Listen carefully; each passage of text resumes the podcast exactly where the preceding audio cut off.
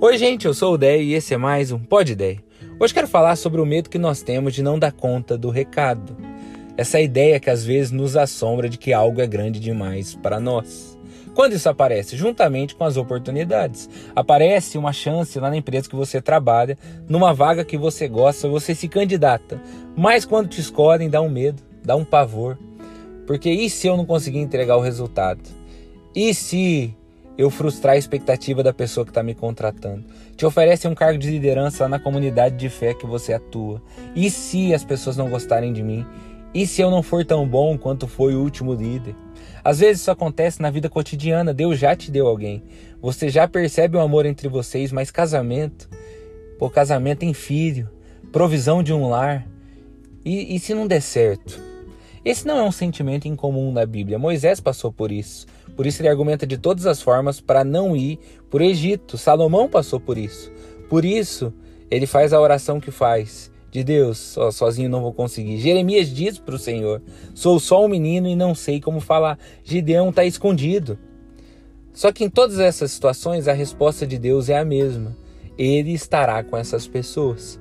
Ele estará conosco. Não é que Deus desvaloriza o tamanho do problema ou do desafio ou da oportunidade. Ele sabe da complexidade do momento. Mas é que Ele conosco é o fator que desequilibra essa equação a nosso favor.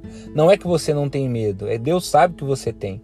Mas no caminho, no processo, você vai conhecendo quem Ele é e como Ele ajuda. É por isso que eu queria te encorajar hoje a não dar ouvidos a esse sentimento que você tem muitas vezes. Sabe, gente, tem uma história lá em 1 Reis onde o rei da Síria, um cara malvado, decide atacar Israel. E ele ataca Israel com um exército muito maior. O nome desse cara é Ben Haddad. Só que ele perde. E ele volta para casa com a seguinte convicção: ele fala, ó, nós perdemos porque nós lutamos nas montanhas e o Deus de Israel deve ser um Deus de montanhas. Então ele volta lá depois com um exército grande também, muito maior que o de Israel, e atrai Israel para lutar na planície. E ele também perde na planície. Porque não era montanha ou a planície, era o desejo de Deus de ajudar, de cuidar, de proteger. É isso que eu quero te dizer. Deus te ajudou na planície, vai te ajudar na montanha. Deus te ajudou na montanha, vai te ajudar na planície. Do pasto verdejante ao vale da sombra da morte, bondade e misericórdia me seguirão todos os dias da minha vida, é o Salmo 23.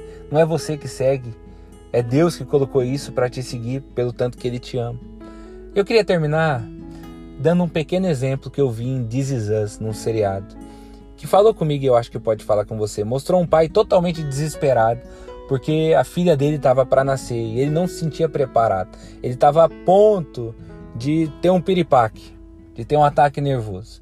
Daí ele conversa com o vendedor de uma loja e o vendedor diz algo para ele muito interessante. O cara diz assim: Ó, eu tenho cinco filhos. Nunca me senti preparado, mas descobri que essas crianças trazem as respostas. E conforme você vai vivendo, você vai fazendo. Mas não só isso, elas respondem quem você é. A criança te olha no olho e você descobre quem você é, porque você descobre o que você é capaz por ela. Entende isso? Eu acho que os desafios que Deus coloca na sua vida têm esse poder. Deus usa para mostrar para você tudo que Ele colocou dentro de você. Você ainda não sabe, mas aceita o desafio. Mas confia que Ele estará contigo. E lá do outro lado você vai sair com essa convicção. É, tem muito aqui dentro de mim.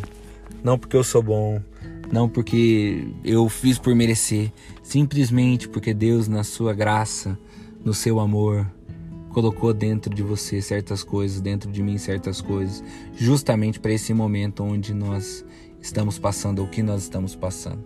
Pensa sobre isso, que Deus te abençoe. Tchau, tchau.